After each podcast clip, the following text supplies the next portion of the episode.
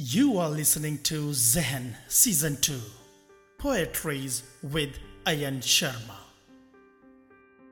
बेपरवाहियाँ मेरी उसी परवरिश का हिस्सा है बेपरवाहियाँ मेरी उसी परवरिश का हिस्सा है, जहाँ मुलाकात में बिछड़ने का रिवाज बाकी है ये बूंदें हैं बस जो कह कशी रातों में गिराई, अभी मिलना तेरा घुलना मेरा बरसात बाकी है।